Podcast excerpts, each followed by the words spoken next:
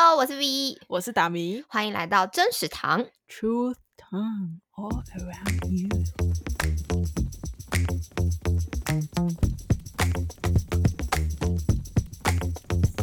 耶今天这集要来跟大家聊聊我们平常接外快的经验，也不算接外快。我们在前两个礼拜，我们两个接了一个六百四十人婚宴的主持人场合。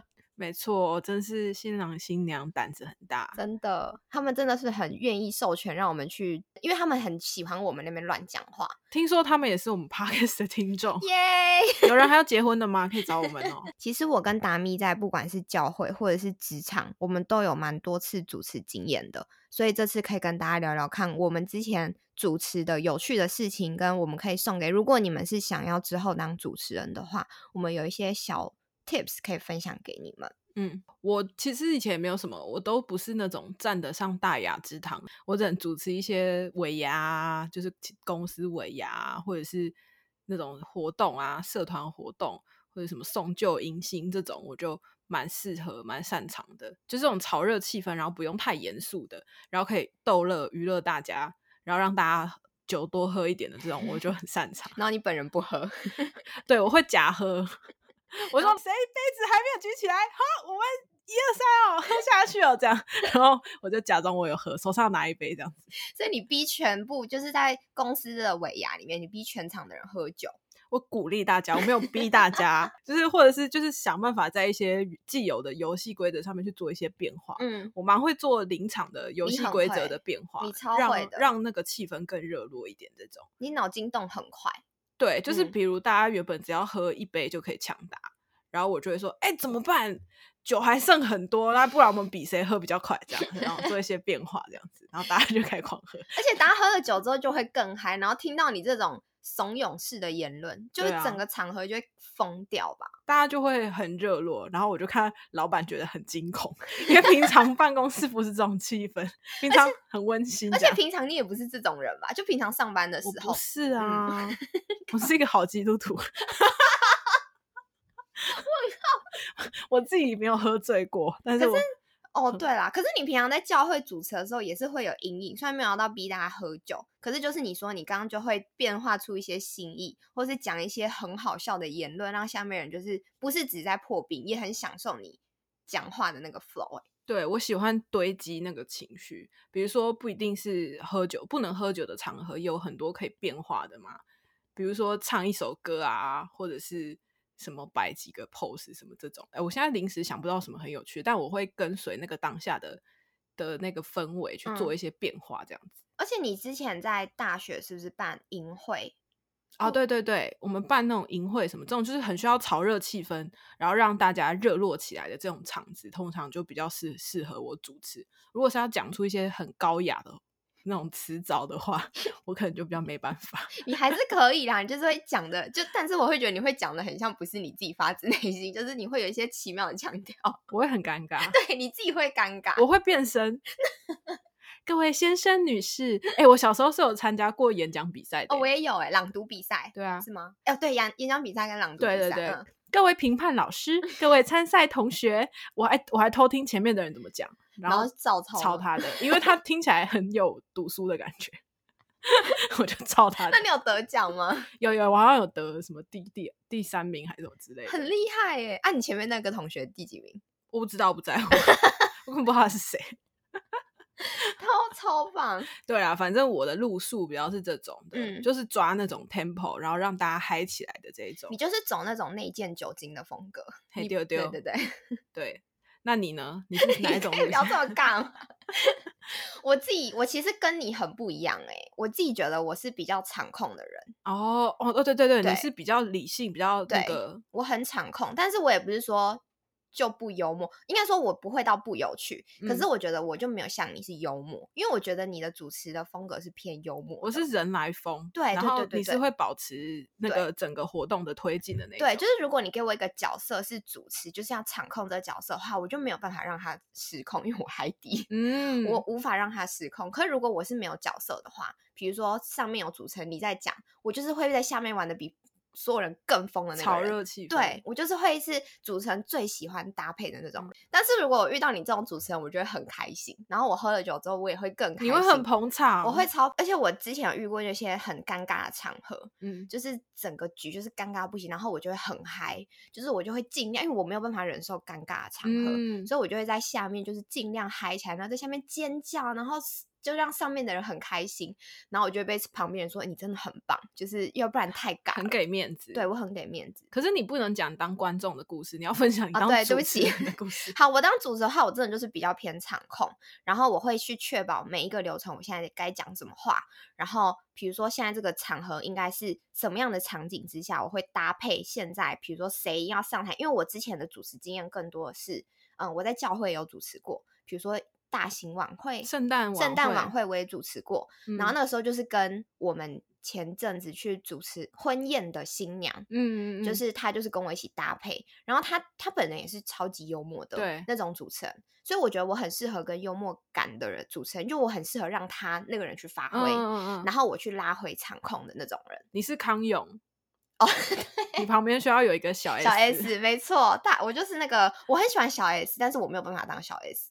你可以当康永，对，我就是当康永，但你比康永更疯一点，就是你会提供笑声。哦、你说罐头音效，B Two 哥的，对对对，哈哈哈哈！听说他们在场外都假笑，没错。听说康熙的工作人员都在假笑，没错，一边笑一边滑手机。制作人会让他们笑，对对对，就是有点像罐头音效的那种笑。没错没错，所以我就觉得我的主持风格比较这样。然后我之前也有在公司，然后出差的时候去当他们那边，比如说一个什么。经销商大会的主持人，嗯、然后下面就是做大陆区的所有的业务们，然后还有高级的，不叫高级主管，叫高阶主管们，就都坐在下面，然后就是要上台去讲一些厉害的话，嗯，然后就要去想那些词，所以就是都要把那些词都写好，然后高官讲完话之后，我可能就要去串场，然后呢再去邀请下一个。呃，高官上台讲话，然后我就会在前一个高官在讲话的时候，我就要笔记截取他讲了什么重点，然后在串场的时候，我就说感谢刚刚那个高官讲了什么什么的话，就是讲一个重点，但是 recap 一次，嗯、然后让高官就是龙心大悦，很体面的一个主持、欸，哎，我很体面，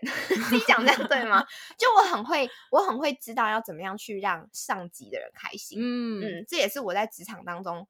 另类的就是技能，就是我很知道上级的人要什么，然后我就可以去知道他们喜欢什么，让让他们开心这样。嗯、所以我主持当中更多是走这种路线，就是我也没有说比较上了台面，就是这种太就是得体的感觉。对对对对对，比较稳稳重一点的。稳重。像我们这一次去主持婚礼的时候，差不多也是这样，就是因为我们这次婚宴的时候时间蛮 delay 的，所以中间有快一小时。对。嗯可是因为婚礼本身，婚礼婚宴本身就比较容易有一些这种临时状况，比如说新娘要换装啊，或者是前面的一个一个部分卡住了，谁还没来啊，就一定都会有 delay。我们其实就有遇到一些状况，V 一样是扮演比较控场的角色，然后我一样就是尽量比较呃炒热气氛的角色。嗯，基本上来说，但是我们还是有遇到，比如说预备的词讲不完，就是对时间因为很赶，所以。比如说伴郎伴娘进场的时候速度非常快，然后我们就像在念饶舌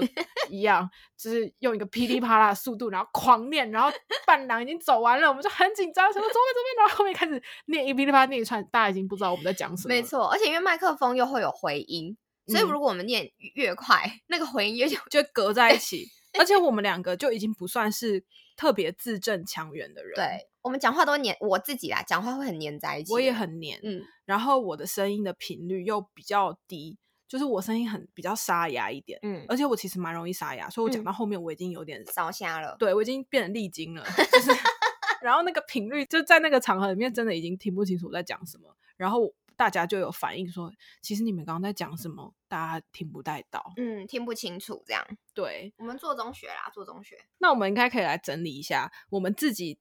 这一些主持的经验以来，我们觉得要成为一个好的主持人，最重要的四个点。好，首先第一点呢，就是我觉得，嗯、呃，如果你要当主持人的话，你的灵机应变能力要很好。嗯，就是你要知道现在，因为我们通常主持都会有一个很大大概的那种大纲，可是我们有时候不能够就只是照着那个大纲走，因为现场会有超级多状况，临时状况。撞白撞白 状况百出，撞白会发生，所以你必须要很有灵机应变能力，就是你要知道说现在你要，而且你自己要有 sense，就是发生问题是正常的，你不能自乱阵脚。对对，在那边慌，你自己慌了的话，那那等于说整个场面就会很尴尬，因为就看着你慌，然后没有任何声音，整个。对，对，而且台上的人跟台下的人都会期待主持人要 hold 住这个场面，嗯嗯，所以你无论心中多惊慌，你都要太外表都要太弱自如，太泰然自若，太弱自泰然自若。真是罗大贼，好，然后我觉得那个灵机应变能力就包含了观察力跟判断力这两种面向啦。就是你要眼观四面，你不能太沉浸在你自己在讲的东西里面，你要注意到现在到底发生什么状况。然后判断力就是状况来了，你要马上怎么解决。比如说你这时候要填一些什么话，或者是安插什么，怎么去调动这个流程，或者是你需要怎么样找到关键的人可以来，就是让这个。东西可以顺利进行下去，还是说现在你应该要呃请谁上来填场或者是什么？你自己要唱一首歌或者什么之类的？就是你综合以上的观察力、判断力，就是临机应变能力。没错，就北塞慌，不能慌、嗯，不能慌，你要掌控大局。好、嗯，第二个的话就是我觉得你的口齿要很清晰，就是你要很知道。你自己讲话的优缺点是什么？比如说我在主持的时候，因为我自己知道我本身讲话很快，然后呢，你拿麦克风的时候，它的那个 echo 又会很大声，嗯，所以我自己就会知道说我要放慢音，就是放慢我的速度。然后因为我也知道我声音很高，嗯，所以我会让我自己尽量不要这么高亢，因为我知道我一激昂，我可能就会就会让大家觉得很嘈杂，嗯，所以这个口齿清晰包含你要很认识自己的声音，然后因为麦克风真的会放大。你声音的所有优缺点，没错，对，所以你你在试音的时候可以听听看啊，就是你不是只是站在台上去听你的声音，你要走到观众席去听你的声音，嗯，你才会知道哦，其他观众听你的声音是怎么样。然后口齿清晰就是你讲话，像我自己也觉得我讲话黏黏的，可是有些人这讲话真的是不清楚的话，你就是可能主持之前你要训练，你要讲的那些稿你都要念过一遍，让自己知道说哦哪些词是需要注意的，然后讲出来是让大家可以。听清楚了，这样子、嗯、对。听说有一些主播什么，他们不是会咬笔吗？哦，就是咬一支笔在嘴巴上面，然后还是要让每一个字念出来可以听得到。所以这是这种训练。好像专业的演员跟主持人他们会去训练这个。哦，我们是不是应该训练一下？是正音班的那种训练？我觉得如果真的要就是吃这行饭，肯定是要有有正音班啊、嗯。有人会去上正音班。我觉得包括你，你现在讲话一定要这样吗？包 括你的咬字跟发声的位置，好像都会有影响。对，像我这一次去主持的时候，我自己就是很。沉痛的经验就是，我觉得我的发声位置好像有点不太后面不太对，所以我的声音的那个位置好像是不适合在那个场地里面听起来。Oh, 我觉得是麦克风的问题，因为我后来换了另外一支音比较明、收音比较好的麦克风给你，就 OK 了。哦、oh,，就比较清楚。就是你的麦克风可能是要收音更更广一点，就是更明更清楚。然后我可能是不需要这么清楚的，oh. 我可以拿收音比较闷一点的，因为我声音够够高了，够亮，够亮了。所以是 P A 大哥问题，是 P A 的问题。好，那我们就都推到他头上，这也是主持一个很重要的部分，要厚脸皮。这第五点，并没有这一点。对啊，所以反正我觉得要适应很重要，然后再来就是你可能也要调整你自己。如果说你真的要长期的用的话啦，就是你怎么发声的位置，也会影响到说大家听起来觉得你的音频好不好听，顺不顺耳，然后还有你讲的。不会沙哑的那个位置，这样子、嗯。像有些那种主持人或老师啊，他们不是都用什么丹田讲话嘛？嗯，就比较不会喉咙哑掉，嗯，比较不会讲到后面跟我一样变变丽晶。因为你都用喉咙发声。对对对对，对，我都是喉音啊。嗯，好，那第三点的话，就是呢，我们要理解你现在去主持的场合，下面的观众是谁。嗯，比如说我们去主持婚宴的时候，我们就要知道说，哦，下面有。年轻的他的朋友们可能很多，然后达咪就会想说：好，那我们可以讲一些可以让他们有共鸣的话题的主题，嗯、或者是嗯、呃，我们也可以问问看，就是新郎跟新娘，就是这这群人他们喜欢听什么，或者是我们可以问到说他们写的稿里面，如果是让他们很有共鸣的话，那下面人当然就会捧腹大笑，就是他们就会觉得哇。就觉得在这边很很开心，你知道吗？就是有种很参与、很参与感这样子。嗯，要不然就是下面的人如果是比较需要正经的，那你可能就要知道你需要用一些，假设你去参加什么正经论坛还是什么，我不知道政政治的政、哦、经济的经，哦、不是正经。Okay, okay, 我想说还有这种论坛，那有不正经论坛吗？脱口秀吧。然后你可能就需要去讲出一些。专业词语让上面让下面的人听到说哦，原来这个主持人讲话是很有内涵的，嗯，对，就让他们听你讲话的时候不会失焦，嗯、不会觉得啊很浪费时间这样子，对、嗯，就是了。解你的听众，了解你的观众，嗯，这样子，比如说你讲一些梗的时候，如果年龄层偏高，你可能就要讲一些胡瓜啊，或者是飞哥啊这种 年龄层，而、啊、如果年轻点，你可能就必须要讲一些，我不知道现在年轻人流行什么、欸，一些一些饶舌歌手嘛，饶舌歌手讲的话，娄俊硕嘛，这是我可以讲出最年轻的。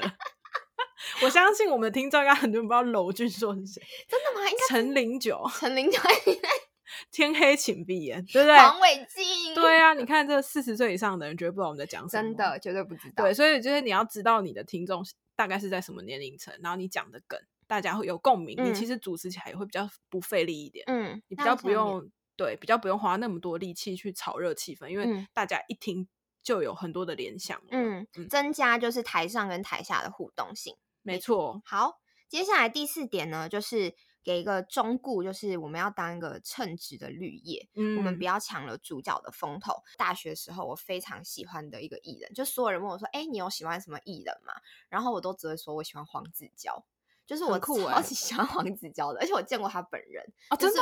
对，就是我好，我先讲，就是为什么我会喜欢黄子佼，就是因为我觉得他是一个，就是我他很具备场控能力，跟他真的很幽默，嗯、跟他真的是很有内涵的人，对，他真的是。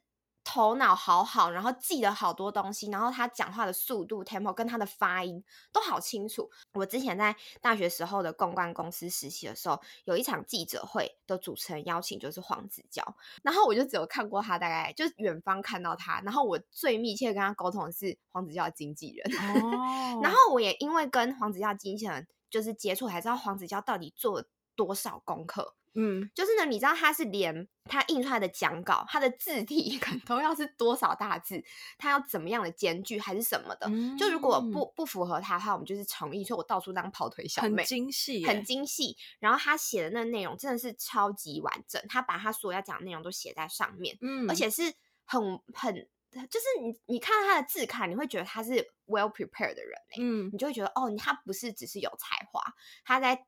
他在私底下可能就是对于他在准备这些东西，他也非常的 picky，嗯，所以导致我一直帮他当 跑腿小妹，因为我可能东西做的不对或是不好，我就是一直帮他重新印刷或者怎么样。对，然后反正呢，为什么会讲黄子佼，就是因为黄子佼他曾经在全球中文音乐榜上榜的开播记者会说过，主持人录十二个小时，大概只上台十二分钟，主持人只是绿叶，歌手才是红花，我们要将舞台留给音乐人才是重点。就是他不只是很有才华，很知道在做什么。他也很知道，他只是一个陪衬的角色，一个要衬托红花，可能是音乐人，可能是婚礼的话，就是新郎跟新娘跟他们的双方家人才是他们的重点。我们就是要尽量做到陪衬，就是我们不要去超过主角的风头，这样子。对，所以我就是非常喜欢黄子佼的这句话，就是绿叶这件事情，是我那时候看到他的，应该是访问吗？还是记者会？就是。新闻，然后就有提到，觉得哦，非常谨记在心，感谢子娇哥哥。谁准你这样教他？他很帅耶，我真的觉得他很棒。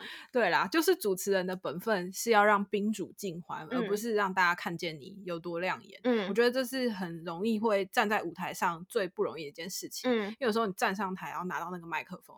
就会很想要展现自己哦的，就是多有口才啊，或者是什么的。尤其如果你是一个很有幽默感，或者是你有特别才艺的人，你就会很难压抑住你的那个、嗯、那个才气。嗯，就像很多很有名的搞笑艺人，比如说我很喜欢看韩国综艺节目，他们可以是一个很好的搞笑艺人，但他们不见得可以当一个很好的主持人。一个方面就是在于，他们如果很专注于说我要在这边放一个很好笑的梗的话，他们其实没有办法把来宾的。呃，表现或是来宾的特质跟他们的优点展现出来，就你应该把球做给来宾，而不是你自己把球都撞在你身上，然后来宾在旁边很尴尬，或者是整个节目的 flow 就很不流畅，嗯、或者是整个活动的 flow 就断掉了，断在一个奇怪的地方，或是走往一个不对的地方。嗯，这是主持跟表演很不一样的地方，是你要带领大家。走在一个 flow 里面，最好的状态就是不知不觉的状态之下，就觉得很很开心、很欢乐，嗯，然后焦点也没有特别放在你身上，可是大家就觉得很享受。嗯，我觉得那也就是一个很成功的主持。嗯，像我很喜欢的那个韩国的国民 MC 刘在石，我觉得他就是。最做的最好的，就是他让人看得很舒服，然后他也很会把做球做到每一个来宾的身上，嗯，然后都会让他们有表现的地方，然后你也会觉得，哎，他好像对每一个人的特点了解，对，都很认识。我觉得他们共同点就是黄子佼跟刘在石，他们的共同点就是，我觉得他们对人的功课都做得很足，没错。就今天要跟他一起在台上或者在节目的对方的身家背景或者特质，可以了解功课做得很透彻。嗯，他们会立刻有一种哦，我们很熟，然后很有默契的感觉。嗯，然后拉近距离，瞬间，然后挖掘到他最有魅力的那一面。嗯，我觉得这真的就是主持人最高的境界。嗯，真的。或者是我自己觉得很很有趣的，就是另外一个风格，比如说像虎东，就是他也是韩国的另外一个很有名的主持人嘛，他就比较不是这个路线的，嗯、他会他个人特质非常的强烈，强非常的强烈，以至于你的眼中很难不看到，比如说他今天主持一个呃年末年末节目或者是年末特别节目的时候。我印象很深刻，有一年他主持不知道是 TVN 还是什么的年末特别节目，然后他一直就是感觉要把镜头吃下去，其实 观众觉得超有压力的。然后其实来宾如果他可能是比较内向或者跟他没那么熟的人，其实会感觉到有一点压力。嗯，所以他其实。很好笑，也很有趣，他人也很好。可是你如果跟他互动的时候，就会很吃你跟他合不合。嗯、他不是一个百搭款。嗯，所以其实我以前如果看康熙的话，我最喜欢的，我其实很喜欢小 S。嗯，我也很喜欢。可是看多了之后，就会觉得蔡康永真的很厉害。嗯，他才是那个灵魂的人物，就是他会在适当的时候。贬一下小 S，就是压一下他的气焰。嗯、什么时候该鼓励他，让他出来？嗯、然后什么时候该把球丢回去给来宾，或是留来宾太无聊的时候，怎么样鼓励小 S 去跟他互动，嗯、或者是做一些效果什么的？嗯、他就是场控的人啦。对，嗯、然后他脑子真的是之好，我觉得可以做好主持人的人，头脑真的都很清楚。真的，他知识含量也超级超级厉害，就是。他真的什么都会耶，对，每一个都讲得出一点点的那种感觉。对，然后有时候那种瞎到不行的气话，有时候康熙会做一些瞎到不行的气话，比如说，就是有时候会一些很低级的气话啊，就是会找一些那种年轻美眉，然后穿很少，穿什么泳衣这种，嗯、然后让一些宅男去排投票之类的，对之类的这种低俗的主主题。嗯，然后康永这种读书人，他有办法主持，我真的觉得。他很了不起，他可以把主持人很好笑，我真的觉得很了不起。那他就让小孩子去疯，就这种事情。对，但是他还是可以继续主持哦，嗯、他也可以跟这些素人互动。嗯嗯嗯。然后素人太尴尬或者是太奇怪，又不会失礼，你又不觉得他失礼，到境界耶，那么高超的境界，其实已经是跟你这个人本身的深度有关系、嗯、真的，情商很高，已经不是我们这种。泛泛之辈可以去谈论的等级。好，希望今天听完我跟达咪分享的主持经验，就是给大家一些欢乐的故事之余，也希望大家对于主持有相关兴趣的话，给你们的一些忠告是对你们有帮助的。好的，希望大家喜欢今天的这一集。然后，如果你们有想要找我们主持的场子的话，欢迎在下面留言。周跟大家线上见面，大家可以在 Apple Podcast 跟 Spotify 订阅我们，也欢迎大家来 Instagram 找我们玩哦。我真的，我刚刚讲完每周，我有点心虚。那我们要讲一下吗？没关系，要讲一下什么？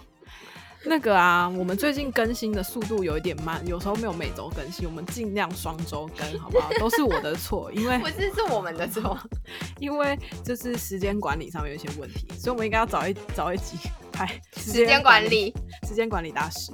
好啦，真食堂让你幽默满堂。